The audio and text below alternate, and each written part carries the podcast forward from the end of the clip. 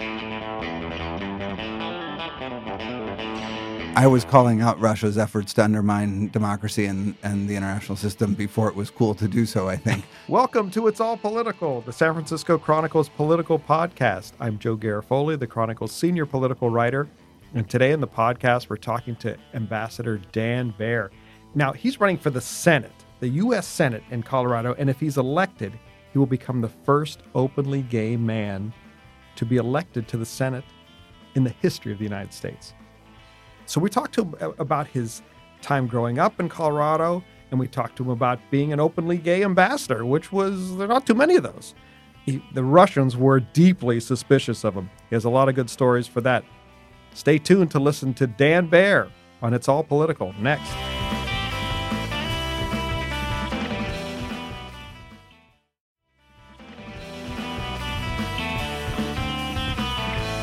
Ambassador Dan Baer, welcome to It's All Political. Welcome to the city of St. Francis, San Francisco.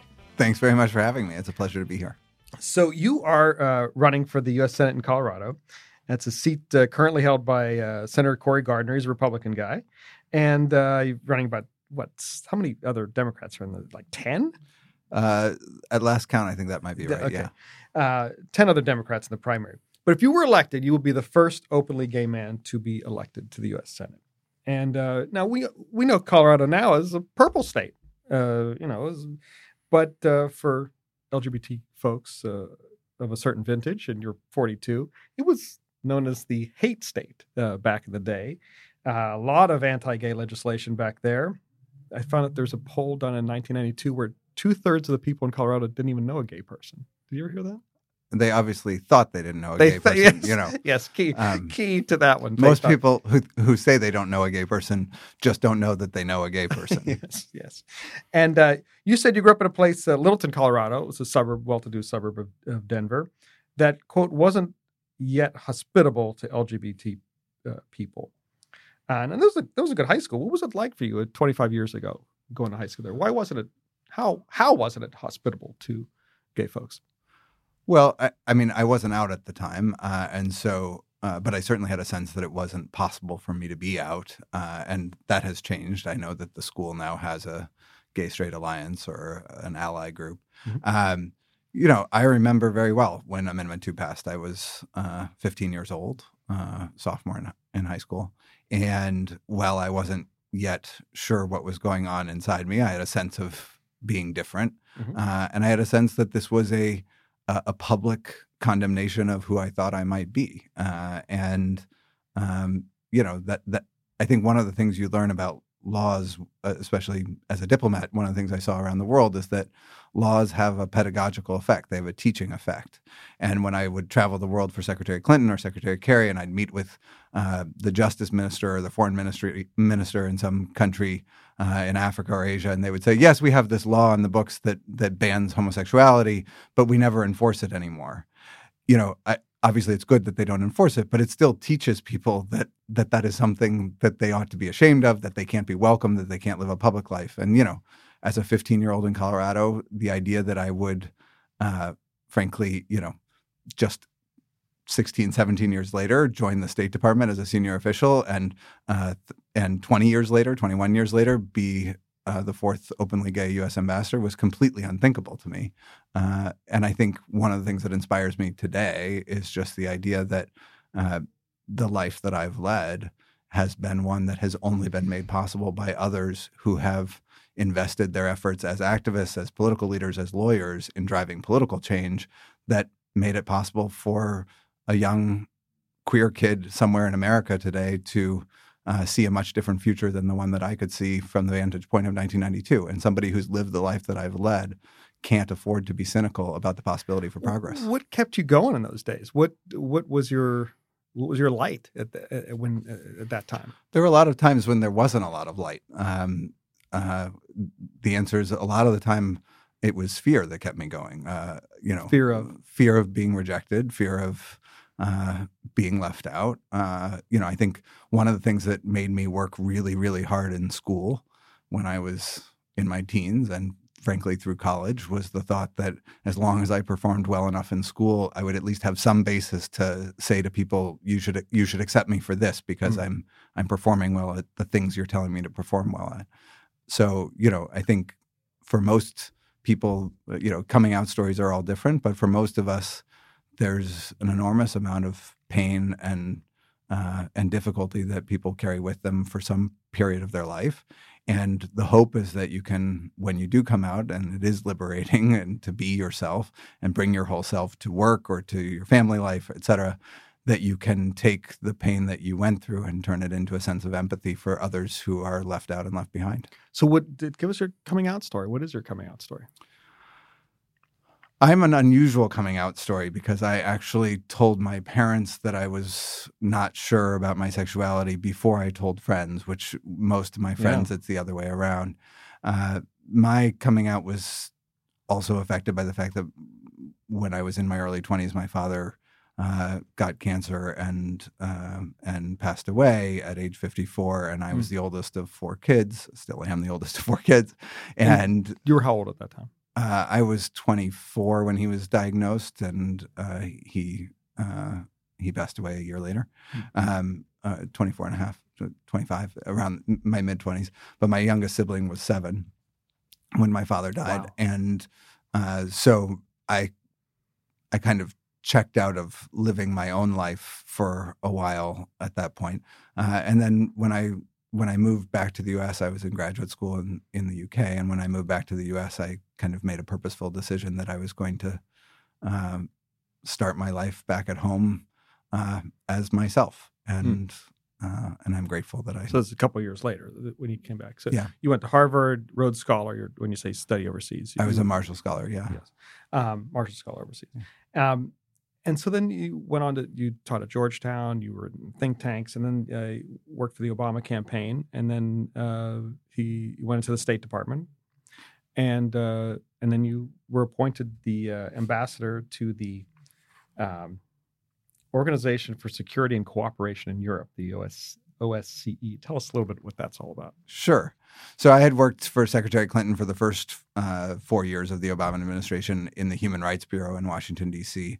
and covering Africa, Asia, as well as multilateral institutions. So the UN Human Rights Council, the UN, OSCE is also a multilateral institution.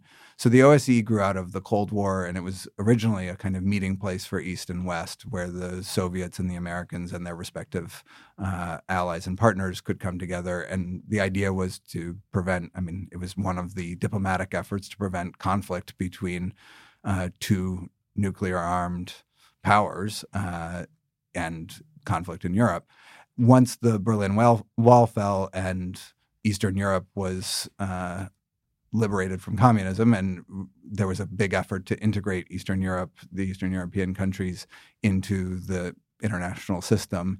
And the OSCE ended up playing an important role in training judges and helping build ministries of democratic states uh, and helping helping those countries become part of the whole. Mm. And it remains very active today. So when I went to post in in 2013, uh, September of 2013, I had no idea what was awaiting me. But uh, three months later, people in Ukraine started protesting against uh, their then president's uh, kowtowing to Putin and turning away from Europe. And a revolution followed, and there was a new government in Ukraine, and the Russians invaded and seized Crimea, which they continue to illegally occupy today, mm-hmm. and invaded in eastern Ukraine. And so all of a sudden, I was negotiating agreements to send international monitors in to report on the conflict. We were uh, every week uh, having often multiple sessions of uh, what's called the Permanent Council, where all 57 ambassadors sit around a formal room and debate the issues of the day. And uh, we were really in the thick of things. And I think I was the only U.S. official during that time when we were really challenged by Putin's aggression uh, in Ukraine, I was the only U.S. official who had a weekly meeting, standing meeting with my Russian counterpart. So oftentimes I was, you know, having that meeting and rushing back to my mission to send back classified cables on what I was hearing from him, not because I trusted that he was giving me the whole truth and nothing but the truth, but what he was telling me could could indicate something about what they were interested in. Uh, uh, and so I was actively reporting back to Washington. So it was an interesting time. And you did not, uh, uh Putin wanted you eventually expelled from the country, correct? yes, the- there was there was one incident where uh, uh, after we had these debates every week, and the Russians would say more and more outrageous and uh, false things, denying that they were in Ukraine, uh, you know, denying everything that they were doing, and uh, I the Russians didn't like me because I was always tough coming back on them and pointing out where they're exposing their lies. And uh, at one point, I said that the Russians were playing a gangster's game of you know watch the red, not the black, trying to distract people what, from what was going on on the ground. And uh, the next week, Putin's foreign ministry put out a statement saying that they had nothing more to say to me and that I was uh, rude and and and shouldn't be uh, a diplomat. I the the Russians also were deeply the Russian diplomats that I interacted with. Some of them were also deeply homophobic, which I could use to my advantage because to the extent that it made I wasn't uncomfortable by their homophobia, but they were uncomfortable with my being gay, and so I could use that to my advantage when I was jousting with them, and they accused me of. Uh, uh, uh non-traditional diplomatic intercourse, which which which was a play on words because they had just barred they had just passed an anti-gay law that used a, a different version of that, and and so I managed to use that to my advantage. And how do how do you use that to your advantage diplomatically? Because you, you throw you throw it back at them, and and you say, yeah, you know, I mean, uh, I'm not a traditional diplomat, uh, and and by the way, any traditional diplomat would tell you that lying every day when you come into this room to your colleagues is the most disrespectful thing you could possibly do. And part of what you're doing is not just speaking to them, you're speaking to the room and reminding people that when the Russian ambassador comes in every day and tells us bald faced lies, he is not actually uh, doing anything that that deserves our respect, and in fact, showing disrespect to all of us. Uh, and I think part of what what was important was being a strong American voice to help um, to help lead, to help lead the group of uh, of other ambassadors and help us put pressure on the Russians to stop their violations of international uh, law and and stand up for for for international rules. If you were to go to Washington, what insights from your time there could you uh, give us about the Russians' continued efforts to to screw with our democracy? What so, did you get any? I mean, this I'm sure you, I don't know if you got any hints of that then, but did you, this was, I'm guessing, not surprising to you based sure. on what you saw.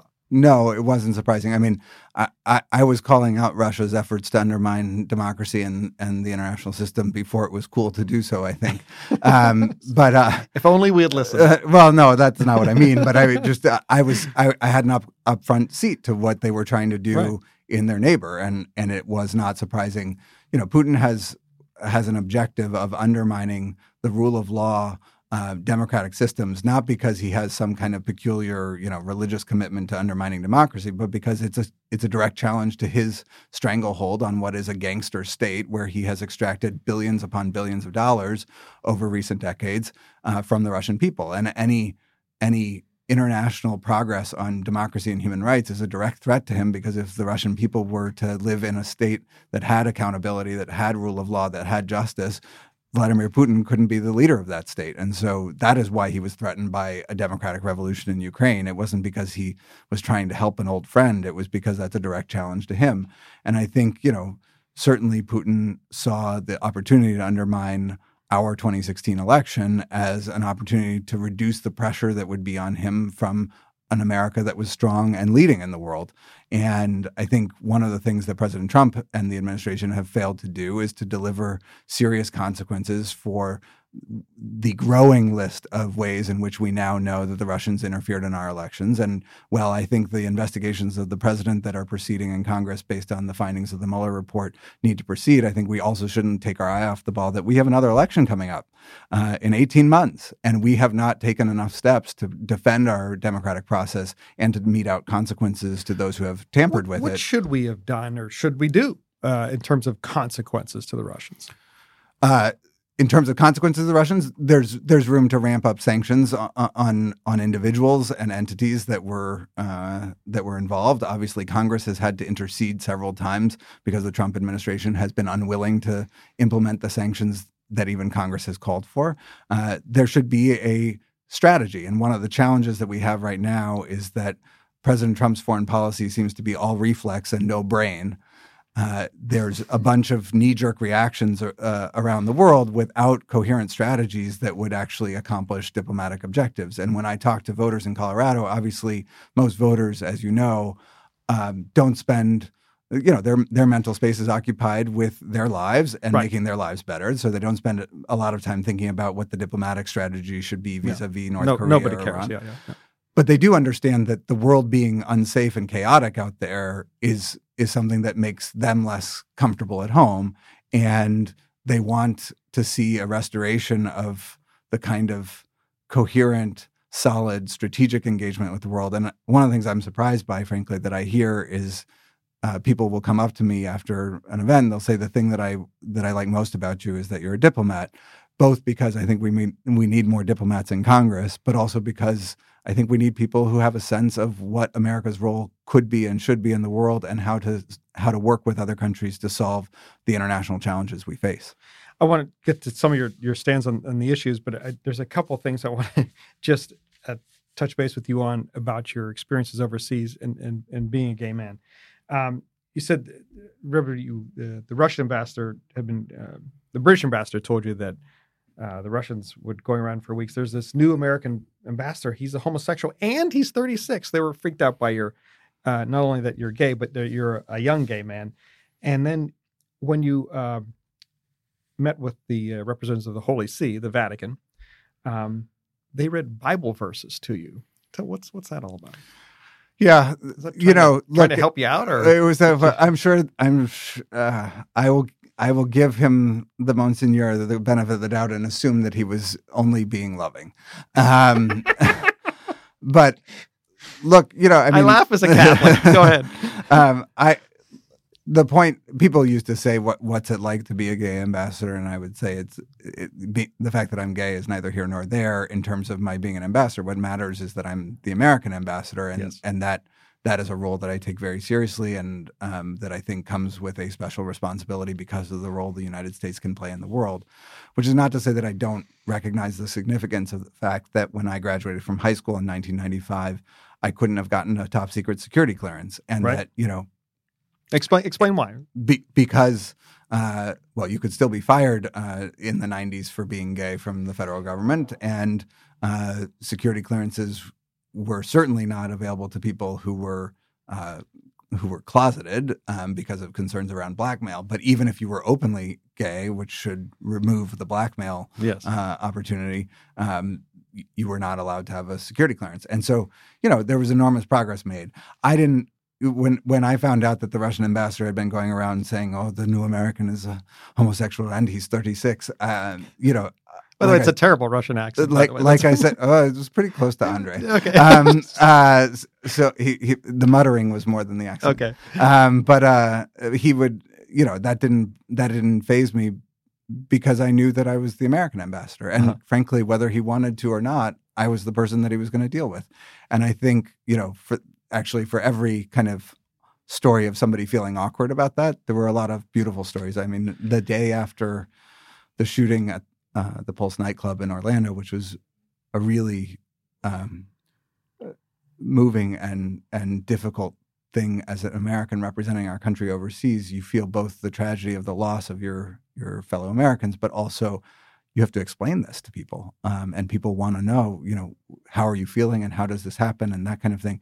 And we had a formal meeting of the permanent council uh, that week, and uh, the Canadian ambassador spoke up and she said, you know, when when I when I first heard the news, my first thoughts were of my brother who lives in New York and of Dan and Brian, hmm. my American colleague and, and his husband.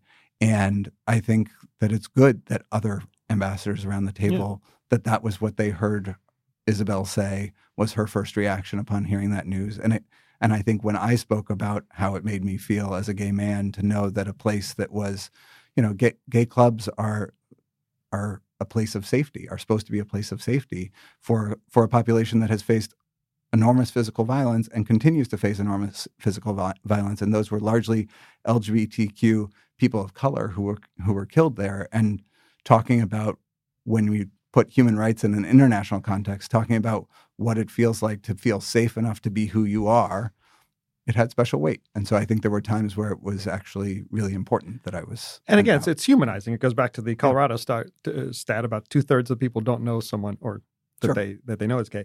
Um, and you got married overseas in Austria when it wasn't legal to be married there. How do you how do you pull that off? So we we pulled it off by actually doing the documentation in Washington D.C. Okay. and then we actually didn't even tell our mothers. Uh, and, and so it's so, kind of an elopement. And so we did the marriage ceremony uh, in Vienna in our backyard.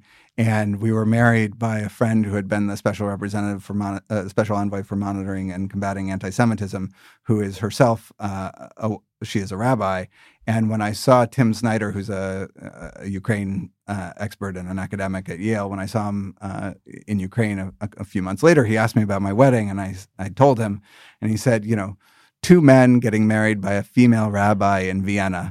That is tactful yet unambiguous in the message it sends. and I decided right then and there that like being tactful and unambiguous is is a good way to go through life. oh, absolutely. That's like a, that's a great uh, motto. Um, so let's talk about. Uh, oh, and after you left the State Department, did you leave? Uh, were you uh, did you quit or were you fired? Uh, when, I was. I was fired. Uh, the Trump transition team uh, first sent a, a, message asking for resignation about I think 9 a.m. on November 9th. So we had less than 12 hours of to let to let what had happened sink in, and it was a it was a crazy time. I you know. Um, actually on November 8th or in the middle of the night on November 8th, my husband turned to me and said, "Look, the values that we care most about are are most under threat in terms of the future of the world. They're most seriously under threat at home, and we need to be home at, and be part of our community and figure out how to be on the fight for making good things happen." So let's talk about how uh, how your plan is to make some of those good things happen. Uh, I'm and we're going to speak broadly in terms of the, some of the issues that resonate across the country on on healthcare. You are uh, many folks, uh, certainly in the progressive end of the spectrum for Medicare for all. You're not you're not quite there. Tell us about where you are at on, on Medicare for all. Well, I. I have said, and I know that what, when this plays, people are going to write to you and say, "Oh, that's that's not his idea." But I will note that it's in an interview from before last week.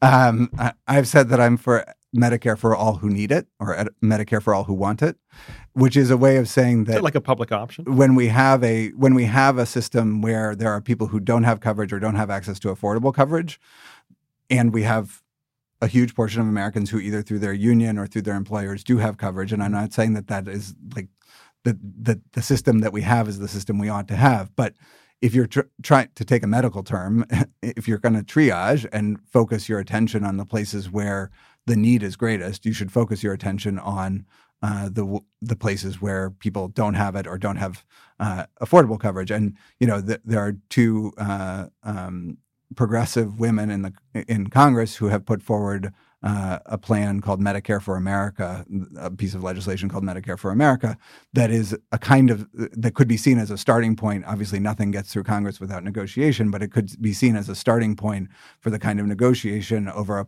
a plan that would give Medicare, expand Medicare first to all who need it, who, to all who need it now.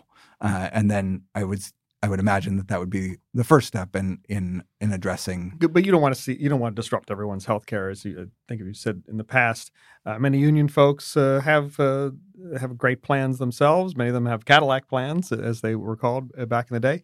Uh, and you don't want to disrupt the system. Is why why take away health care from plans from people who like them and they're they're and they're very good. When I when I talk to people, what I hear from folks is that they would like uh, including those who have coverage through their union or employer, they would they understand that nobody in America, we are a rich enough country that nobody in America should be bankrupted or not be able to to get the care that they need. Uh, but they they think it makes sense to start with those who don't have it, who don't have affordable care, and that makes sense to me. And I think as you look at what has happened in the politics of healthcare in the last decade, we made enormous progress with the ACA. Uh, obviously, we made progress in terms of the number of people covered and and uh, expansion uh, of coverage, but we also made progress in the American people's minds. Uh, people now recognize that the U.S. government has a role to play in ensuring that everybody be covered, and I think we should take that progress that we've made and build on it, and and and fulfill the promise of having everybody be covered with uh, affordable care, and we should work on driving down the costs. Which I think, if we start this this way with Medicare for all who need it, we will also uh, in doing so, help drive down the cost uh, of of coverage because that's another real issue for a lot of people. And uh, you live in one of the most beautiful states in the union, one of my favorite states, um, and, uh, the environment's very important. The but you are not for the Green New Deal. Again, that's sort of an aspirational thing. But what what is your what are the challenges you have with that? Oh, I, I, I the only challenge I would say that I have is that uh, it's a it is an umbrella term. The policies under which have not been fully laid out yet. And so I absolutely recognize that we need to see a dramatic transformation in our economy. And I think uh, in order to, to make it sustainable and in order to avoid uh, leaving our children a dying planet. Uh, my husband is a climate economist for the World Bank. He works uh, every day on how to protect poor people from the effects of of climate change. This is something that we talk about at the dinner table. Uh, it's it is certainly very, and obviously in Colorado, you know, the ski industry as well as our tourism industry yes. more broadly is a huge chunk of our economy mm-hmm. and uh, is very susceptible to the the changes of climate change. So this is an important economic issue for us. I, I think there's no question that what we need is going to be a set of uh, of of solutions. It's not going to be one piece of legislation. It's going to be a, a set of legislation in the w- same way that the original New Deal was not just one piece of legislation, but referred to a package of legislation. And the ideas should be both as ambitious as the original New Deal, as well as uh, focused uh, not just on uh, on on traditional environmental issues, but also on the question of how we're going to make this an economic opportunity for America. America, at our best, deals with huge challenges by finding in them opportunities to score economic victories. And I think that, that the challenge of climate change is one where we can do that too. All right. Ambassador Dan Baer, thank you so much for being here. Thanks for having me. I appreciate right. it. I'd like to thank you all for listening today. I'd like to thank Ambassador Baer for coming to visit us here in San Francisco. I'd like to thank the King, King Kaufman, for producing today's podcast. And remember, whether you're a gay ambassador or a Russian dictator, it's all political.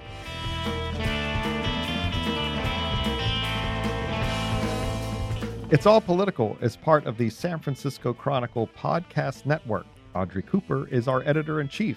Our music, our theme music that we have is Cattle Call. That's written by Randy Clark. If you like this show, subscribe, rate, and review it on Apple Podcasts or wherever you listen. For more great journalism like this, subscribe to the San Francisco Chronicle at sanfranciscochronicle.com slash subscribe. You can find me on Twitter at Joe Garofoli. Thanks.